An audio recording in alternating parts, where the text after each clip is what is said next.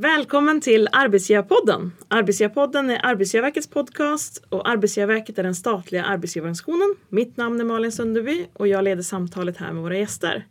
Först så vill vi tacka från Arbetsgivarverkets sida från den stora respons vi har fått och vi har fått in flera förslag på ämnen eh, som vi kan ta upp. Och det ska vi titta på och kanske kommer ditt, just ditt ämne tillbaka.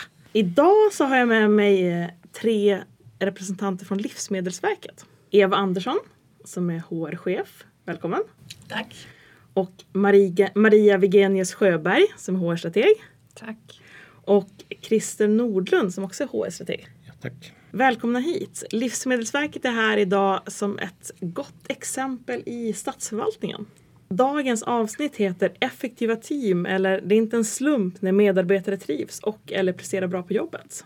Det är ett långt avsnitt, eller en lång titel. Eh, men först så vill jag börja med våran, eh, våran inledning som vi brukar ha. Och det är vad, så att jag drar Arbetsgivarverket, vad vi menar med ett aktivt medarbetarskap. Och vi menar med att det innebär att medarbetarna både kan och tar ansvar för sitt arbete och verksamhetens utveckling.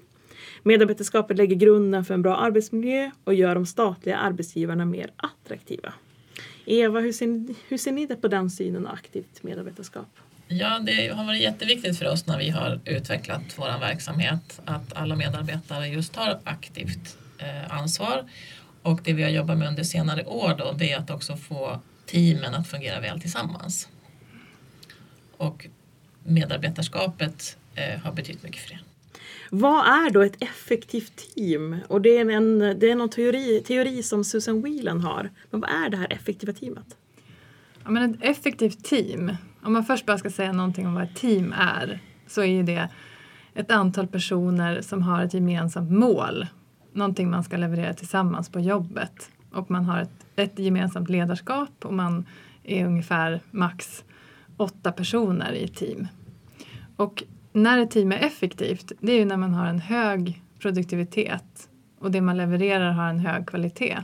Och samtidigt som man gör det här i en arbetsmiljö där man trivs och där man gör varandra bra. Ja, det här måste vi få veta mer om för det märker ju som alla vill uppnå detta. Eh, vad var bakgrunden till att ni startade det här arbetet som ni gör? Det var vår kontrollverksamhet eh, som upplevde att de ville jobba på ett annat sätt. Och, och då Livsmedelsverket kontrollverksamhet? Ja, Livsmedelsverket kontrollverksamhet det är framförallt alla våra stora slakterier runt om i landet där vi är på plats då och hjälper till att utföra kontroll mm. så att allt livsmedel som når konsumenten ska, ska ha en bra kvalitet. Eh, och då har vi medarbetare som jobbar ute i den här kontrollen och eh, jag hade kommit i kontakt med Susan Whelans eh, metod då, kring effektiva team och den personen som var chef där då, Rauni Niskanen, hon nappade på det här med effektiva team och sen så körde vi igång. Och vad hade ni då för förväntningar när ni började? Vad trodde ni att det skulle ge för resultat? Ja, det, man jobbade väldigt individuellt så att det var en veterinär, ett slakteri och det var svårt att hinna med alla inspektioner som behövde göras. Eh, kontrollen löpte på bra men inspektionerna när man tittar på lite mer långsiktigt hur de jobbar var svårt att hinna med. Och hon hade en idé att de skulle jobba tillsammans och ha större ansvarsområden och hjälpas åt. Men riktigt hur det skulle gå till hade hon ingen, ingen lösning på. Och det här med effektiva team och det sättet att organisera sig blev en bra lösning för den delen av verksamheten. Och det här var 2011 så det var då vi påbörjade det här arbetet. Och sen har vi jobbat vidare och verkligen intensifierat det på hela Livsmedelsverket 2013 eh, drog vi igång och idag har vi jobbat igenom närmare 60 team. Spännande. Mm. Och initiativet till det här då på något sätt så kom det från verksamheten att okej okay, vi behöver jobba mer effektivt på något sätt. Och sen så var det du Eva som hade då liksom, ja, men jag har någonting här som vi skulle kunna testa på oss. Ja. Det var så liksom ja, det gick till? Det var, så, det var så jag tänkte och i och med att jag fick då det här liksom nappet då från den här chefen så, så gick det väldigt bra. Och sen var det nog 2011 Nej, 2013. Mm, 2000, sen januari 2015 så är vi en teambaserad organisation på hela Livsmedelsverket. Och för att skapa förutsättningar för de här teamen att bli effektiva och kunna samarbeta väl och ha en hög produktivitet och en bra kvalitet i de leveranser de gör så började vi jobba med att utveckla de här teamen. Med, så det är det vi har gjort väldigt intensivt de senaste två åren. Och fram tills idag så har vi jobbat med nästan 60 team och ett antal ledningsgrupper. Spännande. Nu sitter vi nog alla på nålar här. Kan ni inte berätta lite mer om då Susan Whelan, den här teorin, teorin om effektiva team? Ska vi Eh. börja? Vem är Susan Whelan? Susan Whelan. Det är en psykolog, professor i USA. Hon har nu gått i pension. Hon har forskat i ungefär 35 år på eh, arbetsgrupper. Hur man kan hitta effektiva arbetsgrupper. Eh, och det är hennes modell vi jobbar ute efter som heter då IMGD. Integrated Model for Group Development. Och det är liksom det som är grundkonceptet vi har använt när vi jobbar. Ja. Mm. Och då hur, vad är det, den här teorin då? Hur, vad är det som ligger bakom? Det som Eller- ligger bakom den det är att hon har ju forskat och tittat på att, eh, vad är det, vilka faktorer är det som gör att grupper utvecklas. Eh, mogna grupper som jobbar bra och vad är det som gör att vissa grupper inte kommer eh, vidare utan man sitter fast i ett sorts mindre välfungerande samarbete. Och någonstans så finns det ju då, då har hon utkategoriserat fyra stadier. Ja. Och eh, kort kan man beskriva så här, de, de ligger alltså fyra faser där vi använder som arbetsnamn. Fas 1, det är vad vi kallar för tillhörighet och trygghet. Det är den här, när man först bildar en konstellation, en grupp.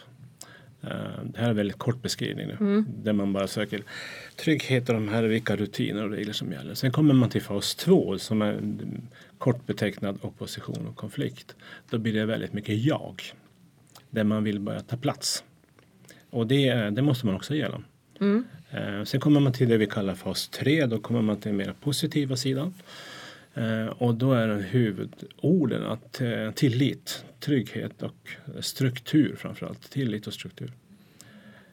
Och sen kommer man till det vi kallar för högeffektiva team. Det är fas 4. Då är fokus på uppdraget. Och hur, i, hur, hur förändras ledarrollen i de här olika med, Mm. med, det, med, det utgår från medarbetarna och vad de har för känslor, de här faserna och hur de jobbar med varandra. Men hur utvecklas red, ledarrollen i de här fyra faserna? Det är väldigt intressant för vi jobbar med ledarutveckling parallellt vi jobbar med teamutveckling för det hänger ihop. Att man måste förstå som ledare, om jag har ett fas 4-team, då kräver det en viss typ av ledarstil. Eller om jag har en fas 1-2-team, så kräver en annan typ av ledarstil. Framförallt vilket stöd behöver det här teamet av sin chef. Så det har vi jobbat parallellt med. Hur länge ska man vara i en sån här fas? Det man säger utifrån Susan Williams forskning det är att mellan tre och sex månader det är normalt. När man bildar en ny konstellation så måste man ha lite tid på sig att hitta varandra. Sen måste man till fas två, det är man tre till sex månader. Eh, och det är okej. Det är liksom normaltiden. Men eh, de grupper som ligger kvar i fas 1-2 som vi tycker då, eller som är den jobbiga med faserna. När man ligger där ett år eller två. Då blir det slitigt. Ja. Så målet är att komma till den hälsosamma sidan, vilket är fas 3 och 4. Och Maria, ni har fått hjälp att bygga upp en modell. Hur når man det här effektiva teamet? Mm. Vad består det av? Ja, så vi är ju ute efter att få till väl fungerande team som, som levererar, eh, de får mycket ur händerna till en hög kvalitet och de har en, en arbetsmiljö där man, där man gör varandra bra. Där man känner en, en trygghet i varandra och där man, där man eh, ja, trivs. Och, för det innebär ju också i sin tur att man har en bra arbetsmiljö. Och när vi träffar teamen så jobbar vi igenom kan man säga, ett antal olika övningar som handlar om dels att prata om varför är vi här? Hur ser vårt gemensamma uppdrag ut? Vad har vi för mål med det vi, ja, det vi ska, den tid vi tillbringar tillsammans? Sen tittar vi också på vilka strukturer har vi? Alltså vilka praktikaliteter eh, finns i det här teamet som handlar om att vi når de här målen vi har satt upp. Och med strukturer så menar vi roller och ansvarsområden och hur vi fattar beslut och hur information ska flöda och alla såna här praktiska saker. Och sen pratar vi också om samspelet i ett team. Och med det menar vi då hur ska vi vara mot varandra så att vi ska nå de mål vi har satt upp? Hur samspelar vi på bästa sätt i det här teamet? Och det handlar om hur beter vi oss mot varandra? Vad är det som ska prägla vårt sätt att samarbeta?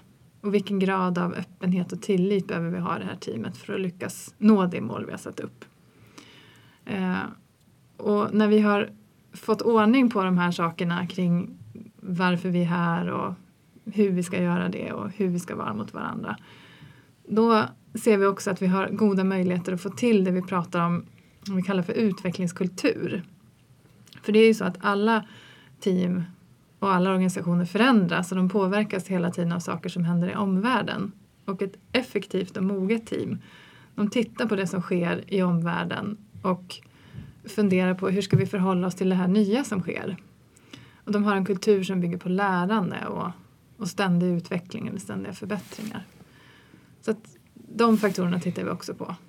Och sen tittar vi på hur eh, att man, vi pratar om engagemang, att man känner att, man, att det finns ett värde i det vi levererar tillsammans i det här teamet. Inte bara för medlemmarna i teamet men även för organisationen som helhet.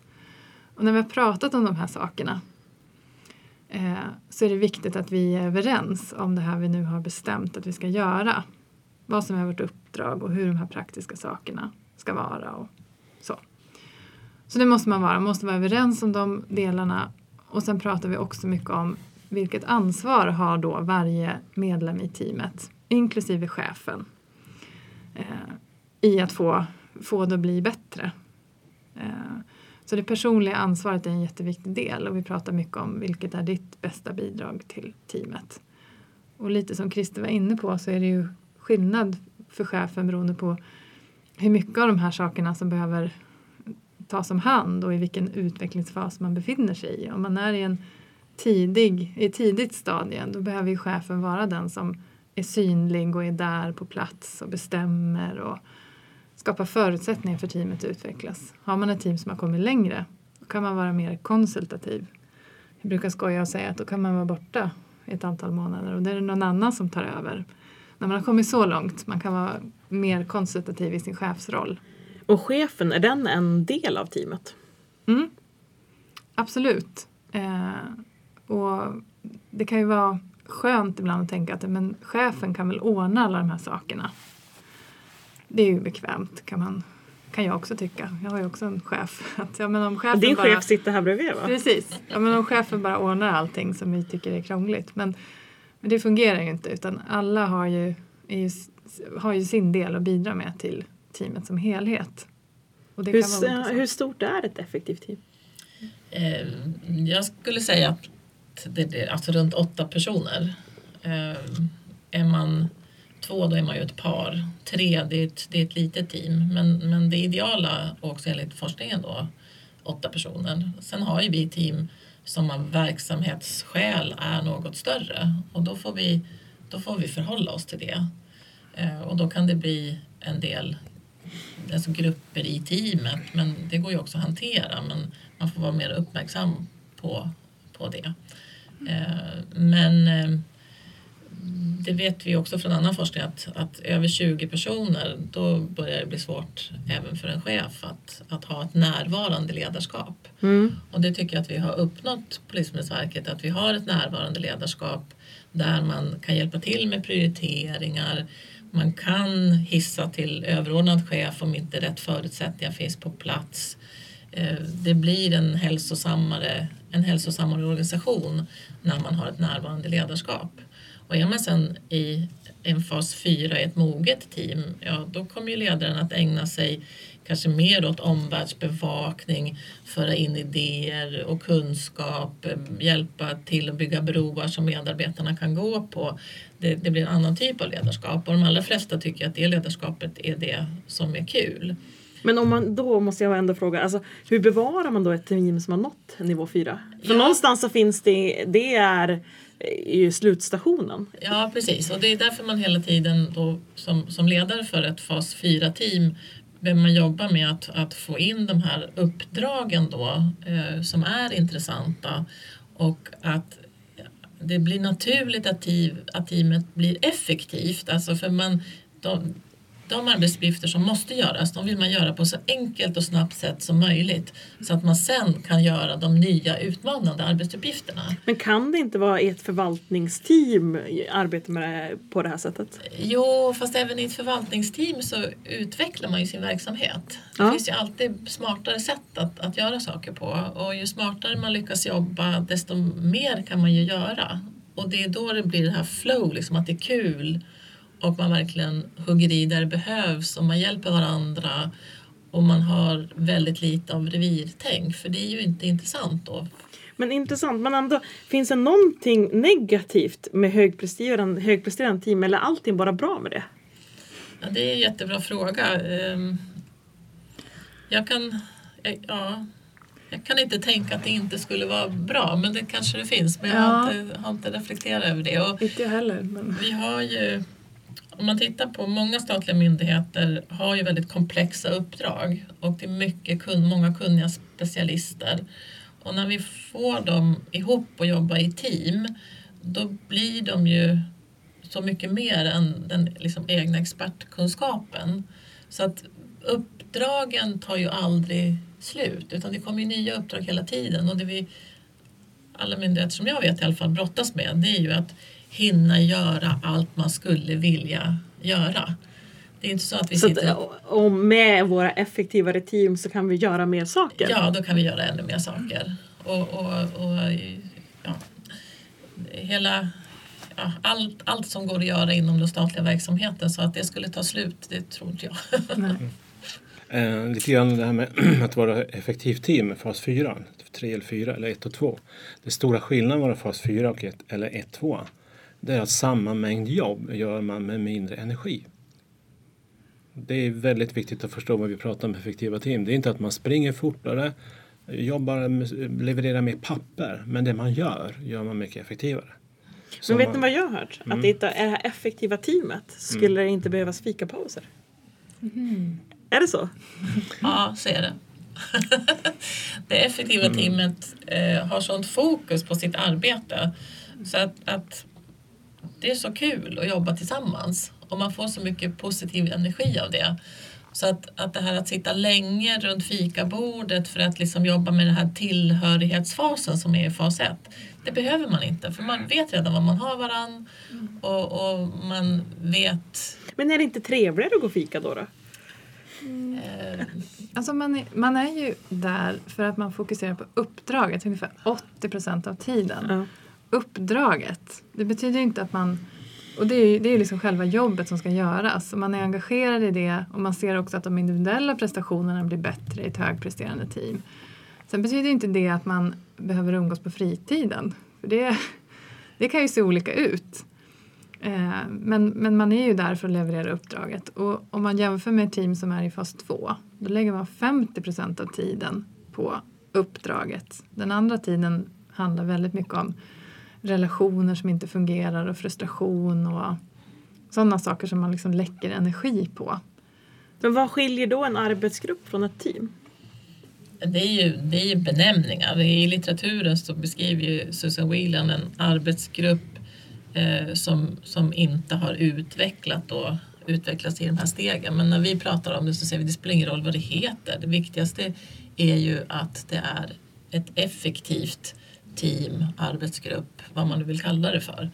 Men, men det har blivit en benämning då i litteraturen så att det är nog därför man säger det som arbetsgrupp och, och team. Men, men om jag skulle liksom säga vad är det som karaktäriserar ett team utifrån från forskningen och litteraturen så är det väl just att man har gemensamma mål, man har gemensamma strukturer, man, man delar liksom de här bilderna med, med varandra. Och, alltså man har, och det Willan också säger då, att man har rätt förutsättningar. För du kan ju inte Idag kan du inte betala ut lön till medarbetarna om du inte har fungerande datasystem. Nej. Så, så att vissa, vissa förutsättningar Grundförutsättningar måste finnas på plats. Mm. Och det är väl också sånt som när vi har ett mer närvarande ledarskap så är det ju lättare för chefer att upptäcka att ja, men här har vi ju inte förutsättningarna på plats för att vi ska kunna göra ett jobb. Och det kan ju skapa mycket konflikter också. Vems fel är det att det inte fungerar? Ja, det är ingens fel utan det är för grundförutsättningar som vi måste jobba på. Och då, handlar, då kommer vi tillbaka igen att vi måste ha samma mål, strukturer, Ja. samspel, utvecklingskultur och engagemang. Ja, Och vi ska vara överens om det här och man ska var och en ta ett personligt ansvar för att ta Precis. hand om det. Men hur blir det då, vi är ändå människor. Hur ser ni på bildandet av subgrupper i sådana här högpresterande team? Alltså att man har, kommit, man har jobbat hela vägen upp till fas 4. Det är högpresterande team, man har fokus på uppdraget. Men uppdraget kanske i min grupp, jag är en lite större grupp, det finns flera uppdrag. Och det bildas små team i, i teamet som jobbar delvis olika. De har samma huvudmål men delvis olika uppdrag. Hur funkar det? Jag kan säga så här sammanfattningsvis, det behöver inte vara ett, ett problem att det är subgrupper. Särskilt när man är 10-14 personer i ett team. Då är man så många att då brukar det vara subgrupper. Så länge man tänker och jobbar mot samma mål. Att man ser det finns en, en nytta av att vi bidrar på den här delen till det här. För totalt sett bidrar vi till det gemensamma målet. Och då kan man fortfarande vara ett Ja, högpresterande det kan man team. vara. högpresterande team ombildar ju sina konstellationer beroende på vad uppdraget är. Så, så nu ska vi, nu ska vi liksom få till den här grejen. Ja, men då jobbar jag med Pelle där borta och så får vi till det. Och nästa dag jobbar jag nära någon annan för att vi ska få till det här. Och då finns det inte heller någon misstänksamhet i teamet. Varför sitter de där två inlåsta på rummet? Utan man känner sig trygg med att de gör något som är jätteviktigt. Och sen så Jobbar vi på. Men om det är så här då att de här människorna som har gått, i, gått ifrån där, kanske en och en går ifrån. De kanske liksom inte vill vara med i det här teamet. Eller inte, hur hanterar man människor som inte gillar varandra i ett team? Ja, Eller spelar det någon roll? Måste man gilla varandra? Nej, man måste ju inte gilla varandra men man måste ju respektera varandra. Och det är det som är där med, med samspelet och om vi tittar på, på strukturerna då. Vad har vi kommit överens om? Och om vi har kommit överens om att nej men vi ska inte jag ha den här jargongen till exempel för det är inte gynnsamt. Eh, och, och då är det ändå någon som, som fortsätter med det. Ja, då kommer ju teammedlemmarna att säga ifrån att ja, men det där var vi överens om att vi inte skulle göra. Och då måste ju den personen som fortsätter med det välja då. Ska jag, ska jag liksom följa med i det vi kom överens om eller ska jag fortsätta med det här? Och fortsätter man med det man har kommit överens om att man inte ska göra då kommer man ju såklart att, att ställa sig själv utanför. Men är det några konsekvenser för det? Ja, långsiktigt så blir det det för då är man ju inte med, då är man inte med i teamet och man, man bidrar ju inte på samma sätt till, till målet. Och, och då brukar vi säga så här att då har vi ett individproblem, någonting som kanske chef och HR då jobbar med den personen för att se på vilket sätt kan vi hjälpa dig eh, så att du kommer liksom med i matchen. Men vill man inte det och kan man inte ta till sig det man har liksom kommit överens om, ja då kanske man måste göra ett val. Ska jag jobba kvar eller ska jag hitta ett annat jobb? Men, men det har varit viktigt för oss att se det som ett individproblem och inte belasta då teamet eh, med den här typen av frågor. Utan då blir det en väldigt tydlig chefsfråga. Och, det man gör handlar om att man ökar tydligheten kring de här sakerna. Vad är det vi är överens om? Vad är det vi ska göra? På vilket sätt ska vi göra det? Hur ska vi vara mot varandra? Man ökar tydligheten vilket gör att de här sakerna också blir feedbackbara. Och då kan ju chefen återkoppla när en person befinner sig utanför på något sätt och tala om att nu är det det här som ska gälla. Kan vi säga den triangelmodellen vi använder som metod. Den har ju hjälpt även både medarbetare och chefer att se att det vi pratar om nu som är, vi ser ett problem här. Det är ju den typen av frågor, kanske strukturfråga. Det här är våra mål och leveranser. Och när vi tittar på din roll så säger vi att här har vi eh, kanske olika syn på vad du gör, hur mycket du ska göra och varför. Och på det här sättet hur du bidrar. Så det blir ett lättare sätt att tydliggöra vad problemet är. Och det har hjälpt också att jobba med teamen så att det har blivit bra lösningar på det. Och vad, nu eran, eh, om man säger er eh, process och så. Innan vi kommer in på den helt och fullt. Så nu har ni jobbat, ni har jobbat med mer än 60 team. Har ni sett några andra liksom, bieffekter av det här? Okej, nu jobbar vi med effektiva team. Det första, det var den här kontrollgrejen. Det var så här, okej, vi har ett, ett verksamhetsproblem vi behöver lösa. Och du kommer med ett förslag, vi försöker jobba enligt den här metoden, modellen. Och sen så har ni liksom, okej, vi applicerar det på hela myndigheten. Har det lett till någonting mer? Ja, jag tror, det kan jag ju inte veta, men jag tror det känns så att vi har en, en bättre stabilitet eftersom vi har den här teambaserade organisationen. Så, så teamen finns i, i liksom bottenplattan på myndigheten och sen om vi liksom omstrukturerar, om vi får ny, in nya uppdrag så har vi ändå en ganska god uppfattning om hur vi liksom strukturerar oss. Och det märks också nu efter då några år att att vi kan göra, bilda nya team och, och, vi kan skära på någon annan led men det blir inte lika dramatiskt om vi gör någon förändring. För, för alla är med och förstår varför vi gör förändringen. Så att den teambaserade organisationen är en väldigt stabil grundplatta och medarbetarskapet blir liksom framlyft på ett sätt så att man inte blir lika beroende av, av chefsnivåerna, hierarkierna. Eh, och man får ju också som medarbetare klart för sig att okej, okay, om vi nu är i den här andra fasen där det kan vara lite konflikter, lite stökigt. Då måste jag liksom stå kvar i det och jag måste stå på mig och jag måste säga att vi ska prata om våra strukturer. Och gör jag det och står kvar där fast det blir lite jobbigt, då kommer vi till nästa fas där det blir lite mer tillit och struktur. Men om jag om jag då så fort det blir lite hett om öronen backar tillbaka till första fasen eh, där det är liksom lite utforskande och försiktigt. Ja, då har jag liksom gjort en ansträngning och det har varit jobbigt men jag bara faller tillbaks i första fasen. Så att det vet medarbetarna nu. Så att det finns ju de som säger det att ja, nu är vi i den här fasen och det är jobbigt men jag ska stå kvar och jag ska prata om de här sakerna så att det sen blir bättre. Och, och, när många medarbetare börjar prata på det sättet då förstår vi att okej, okay, det här kommer de ha med sig nu och de kommer att och, och liksom bidra till att det går fortare. Det istället för att det tar sex månader varje fas så tar det tre månader varje fas. Det är intressant. Ja. Men Maria, om jag skulle fråga en medarbetare, mm. vad tror du att de skulle säga om eh, arbetet med, enligt Susan Whelans metod med effektiva team hos er på Livsmedelsverket? Mm. Vi, vi får, har ju fått och får väldigt mycket positiv feedback från medarbetare. Att det är ett ganska ja, men det är enkelt och tydligt och väldigt relevant för varje medarbetare att jobba med den här typen av frågor i det egna teamet. För det handlar ju om den, de här personernas vardag. Det är inte bara något diffust koncept som vi försöker trycka in utan det handlar om vad är det ni gör tillsammans i det här teamet och hur ska ni jobba ännu smartare tillsammans och hur ska ni vara mot varandra. Och då blir det relevant så att de flesta, eller många, tycker att det här är, är någonting bra och någonting som, som ger en bild av hur läget ser ut idag och ringar in lite grann vad behöver vi jobba med ännu mer för att det ska bli ännu bättre. Så vi börjar en resa. Men sen är det såklart att de, det handlar ju om varje medarbetares personliga ansvar också att vilja göra förändringar. Men Christer, om jag skulle ställa samma fråga till, till en chef hos er? Vad skulle mm. de säga? Vad är um, det här arbetet? Som man ger till cheferna ja. eller till medarbetarna? Ja. en sak som eh, jag tror de skulle säga det är att vi har fått gemensamt språk.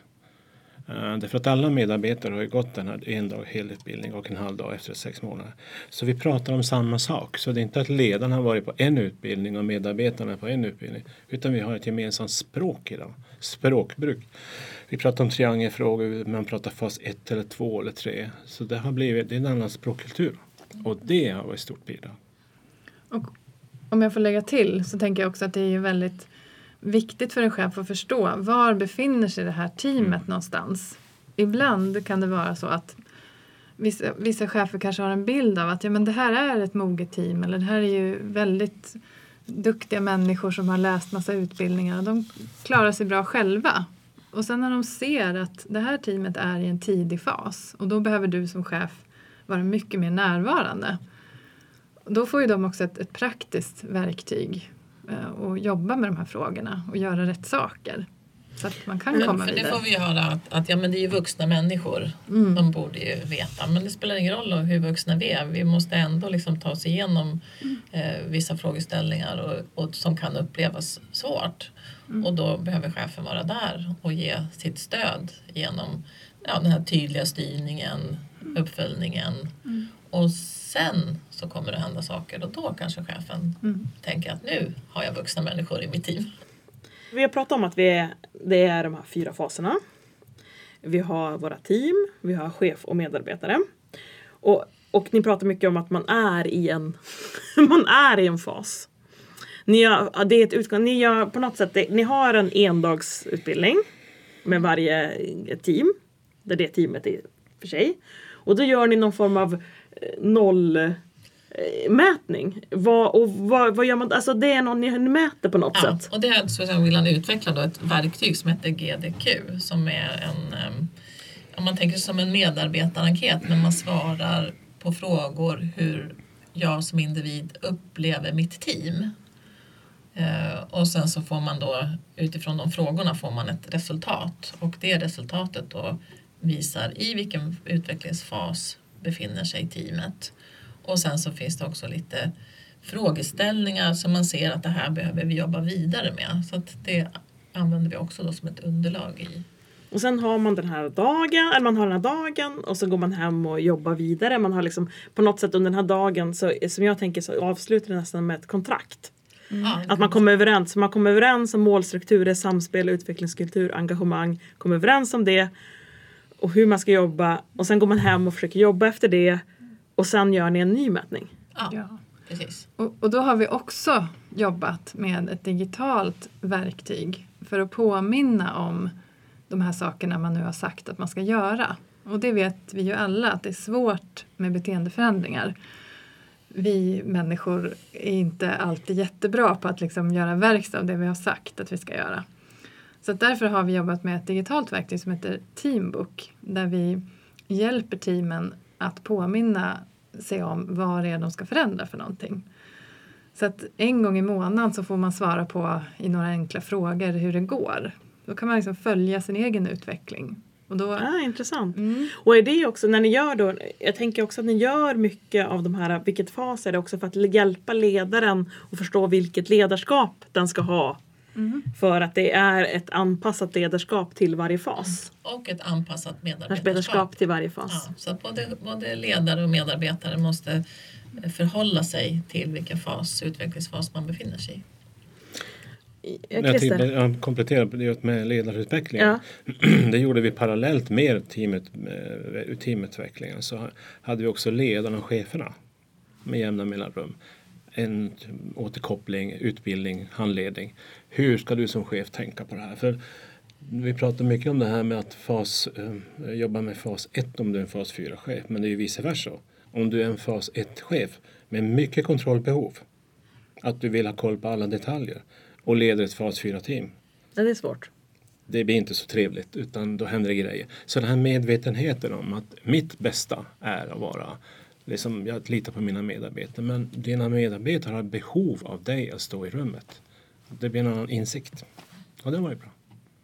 Är ni ett effektivt team? Ja, vi är ett effektivt team. Ja. nu är vi det. Ja, nu är vi det. Men precis som för alla andra team så handlar det om ett, eh, ett hårt och strukturerat arbete och titta på vad är det för saker som vi gör tillsammans som gynnar oss att utvecklas som team och vad är det för saker som, som missgynnar oss. Och den resan har ju vi själva gjort. Eh, och det har ju tagit lite tid Mm. såklart. Precis som för alla andra. Vi kan väl säga 2011 när vi gjorde det här. Det första teamet som gjorde det här det var HR. För vi ville ju testa på oss själva. Tror vi på det här? Är det här bra? Så att vi var först ut. Ja, spännande. Mm. Vad har arbetet lett till för resultat? Ja, om man tittar på hela Livsmedelsverket och alla, alla de här teamen som vi har jobbat med. Så som jag sa tidigare då att det blir en annan stabilitet i organisationen. Och tittar vi utifrån ett arbetsmiljöperspektiv så hanterar vi ju arbetsmiljöproblem mycket tidigare idag. Eh, och vi har inte så många långtidssjuka som är arbetsrelaterade. Vi ser liksom på våra, på våra hälsotal att det är positivt. Och sen så kan vi ju inte, vi kan ju inte mäta hur mycket mer vi får gjort av alla våra uppdrag vi har som, som statlig myndighet. Men att det flödar bättre, att prioriteringarna är tydligare och att vi inte har lika mycket stressade människor. Mellan raderna så läser jag vi upplever att det är mer effektivt. Ja, det skulle jag vilja säga. Ja. Och också kan man ju koppla det till, jag träffar ju chefer som säger att när vi har jobbat på det här sättet så har vi lättare att rekrytera. och attrahera personer. Eh, Är det så att man ute på stan vet Mm. om att ni jobbar så här? Det är ju vår förhoppning. För det är såklart att, eller jag tänker i alla fall, att, att människor vill ju jobba i, i verksamheter som fungerar väl. Antingen i ett team eller på en enhet eller en avdelning. Men man vill ju känna att man vet varför man är på jobbet och att man har en hög produktivitet och till en bra kvalitet och att man trivs med varandra. Och om vi kan tala om det för personer som vi vill attrahera till oss på Livsmedelsverket då, då har ju vi verkligen en fördel. Då stärker vi vårt arbetsgivarvarumärke. Och det tycker jag redan idag att vi ser många chefer säga till oss att idag har vi lättare att rekrytera för att vi vet vad det är, vad det är vi kan erbjuda också. Och vi hade ett, ett sånt där konkret exempel med rekrytering när en av kandidaterna eh, uttryckte då att det verkar som att ni vet så väl vad det är ni ska göra och det verkar som att kommer man in hos er så är rollen tydlig och klar och, och det känns bra. Så det leder också till liksom tydligare arbetsbeskrivningar i rekryteringar och vårt uppdrag är det här. Ja, och och målet för den här gruppen är det här för det har vi redan satt upp. Precis, och pratar man med chefen så får man samma beskrivning som man pratar med blivande kollegor. Att man har samma bild. Liksom. Det är, inte, Det är väldigt det är inte så positivt. att chefen säger, tänker en sak och medarbetaren en annan. Och, och det tror jag man kan uppleva när man kommer in och söker ett jobb. Det har jag i alla fall själv gjort. Men för mig så står det en stor elefant i rummet här nu. Vad om man inte vill vara med i ett effektivt team? Vart är man då? Jag, alltså jag tror inte att vi upplevt att man inte vill vara med i ett effektivt team. Men det är klart att vi har enstaka medarbetare som, som inte gillar det här arbetssättet. Eh, och, och då försöker vi ju alltid liksom jobba på att, att man ska komma, komma med i matchen då. Eh, och är det så att det absolut inte går, ja då händer det att vi får gå skilda vägar.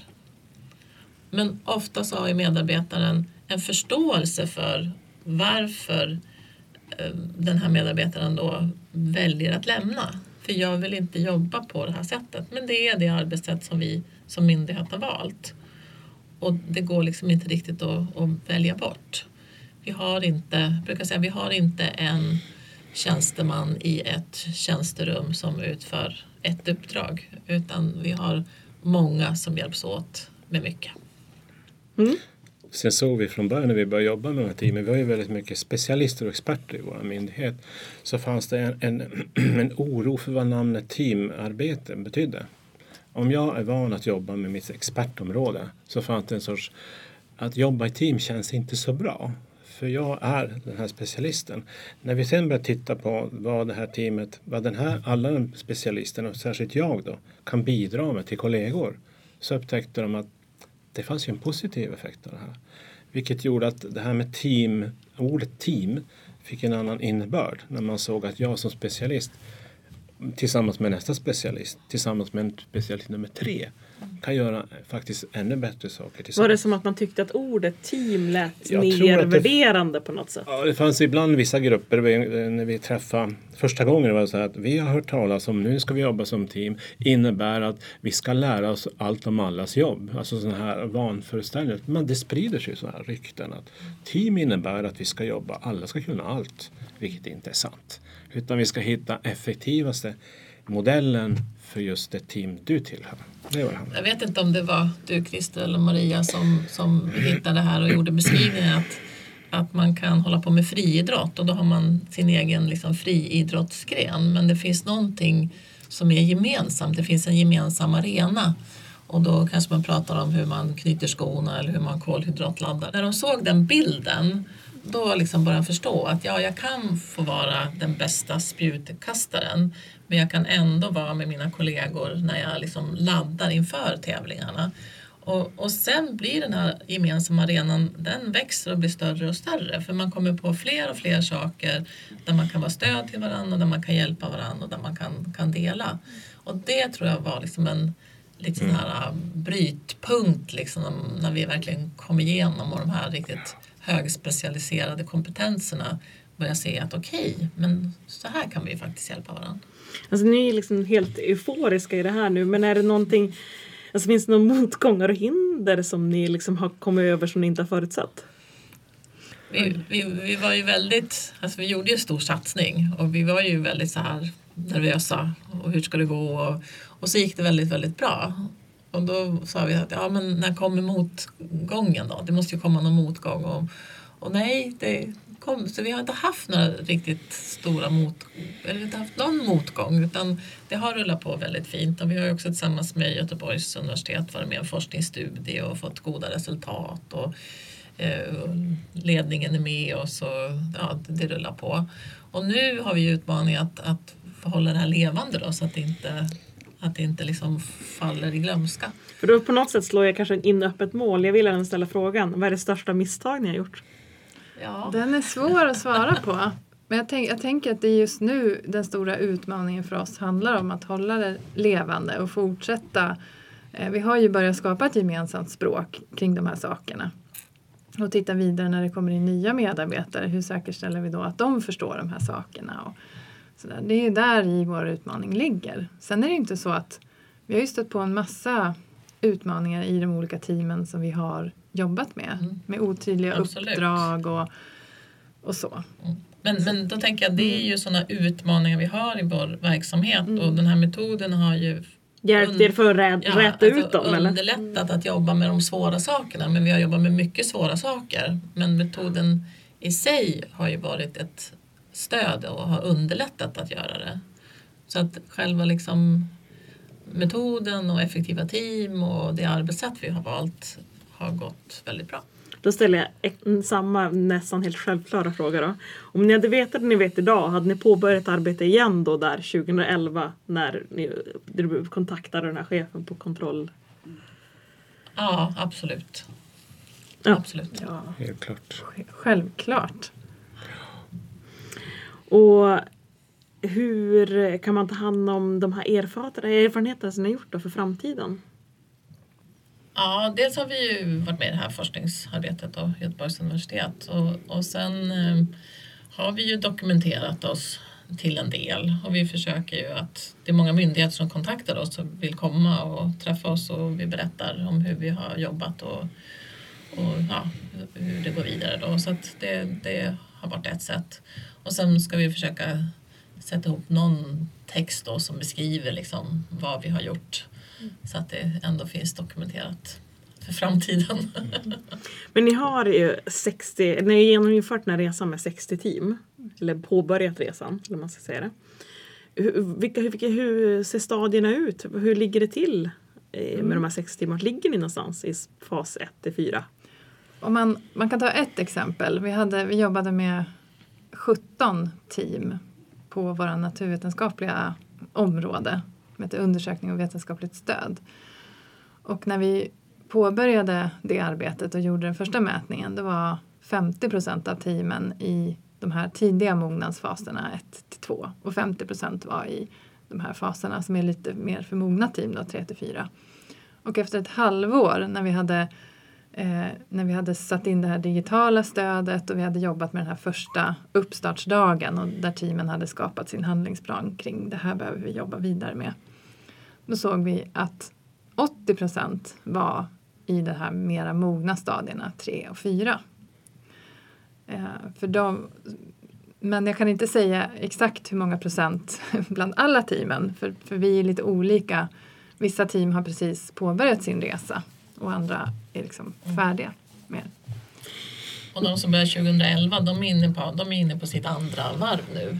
Och där är det ju delvis nya team och nya människor så att de kör andra varvet nu. Så att, och så kommer det väl att fortsätta framöver också. Vad är det mest briljanta ni gjort? Så mycket som vi har lärt av att jobba, börja jobba med det effektiva teamkonceptet. Idag ser vi också att eh, vi har vävt in en massa andra saker som vi, får, vi löser dem på vägen. Typ arbetsmiljöfrågorna. Vi, jag brukar ibland när jag är på, mm, sitter i nätverk och annat så säger jag så här. På, arbetsmiljö, eh, på Livsmedelsverket jobbar vi inte med arbetsmiljöfrågor och trivselfrågorna mer. Vilket låter uppseendeväckande. Vi jobbar med de där frågorna. Det vi kallar triangelfrågorna. Därför det är det det handlar om. Arbetsmiljö och trivselfrågor är konsekvenser av att du har en god struktur och, på jobbet. Så det tycker jag vi har lärt oss. Ja, vad spännande. stort win. Och, och att jag tänker att man som medarbetare får med sig någonting. eh, inför framtiden. Antingen i det egna teamet eller om man väljer att lämna Livsmedelsverket och börja någon annanstans så har man ju med sig de här modellerna. För, för du går ju in och ut ur olika team och projektgrupper och hela tiden. Och då får du ju med dig någonting som du själv kan bygga vidare på som medarbetare. Vi ser det verkligen som att det är ett sätt att vara mer anställningsbar. Och ja, alltså som vanligt, att det här är jätteintressant samtal med er. Och som vanligt, eh, ni lyssnare där ute, så kontakta oss på arbetsgivarpodden arbetsgivarverket.se om ni har några förslag på nya, någonting annat som ni har eller kanske en aspekt på det här med Susan Whelans effektiva team. Eva, en sak vi inte får glömma av det du har sagt idag. Ehm, ja, våga satsa. Maria, en sak vi inte får glömma av det du har sagt. Det är ingen slump att, att eh, arbetsgrupper går från ett mer eh, omogen fas till en mer effektiv fas. Det handlar om ett hårt arbete, metodiskt arbete. Christer, en sak vi inte får glömma det du har sagt. Att det är ett win-win åt alla håll. Både medarbetare, chefer, verksamhet är det här ett eh, sätt att jobba som alla tjänar på. Eva, Maria, Christer, stort tack för att ni var med idag. Tack! Hej då! Så här vill Arbetsgivarverket kommentera avsnittet om effektiva team.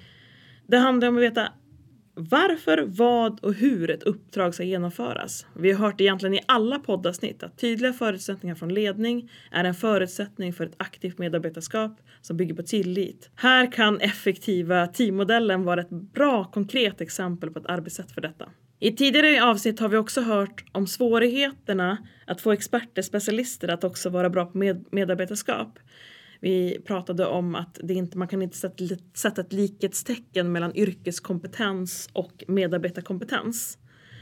Men som det verkar kan faktiskt teamarbete utifrån denna modell få experter, specialister att bidra till verksamhetsmålen med sina expertkunskaper genom att bli en del av ett team och därigenom stärka sin kompetens och bli bra på medarbetarskap utan att förlora sin yrkeskompetens.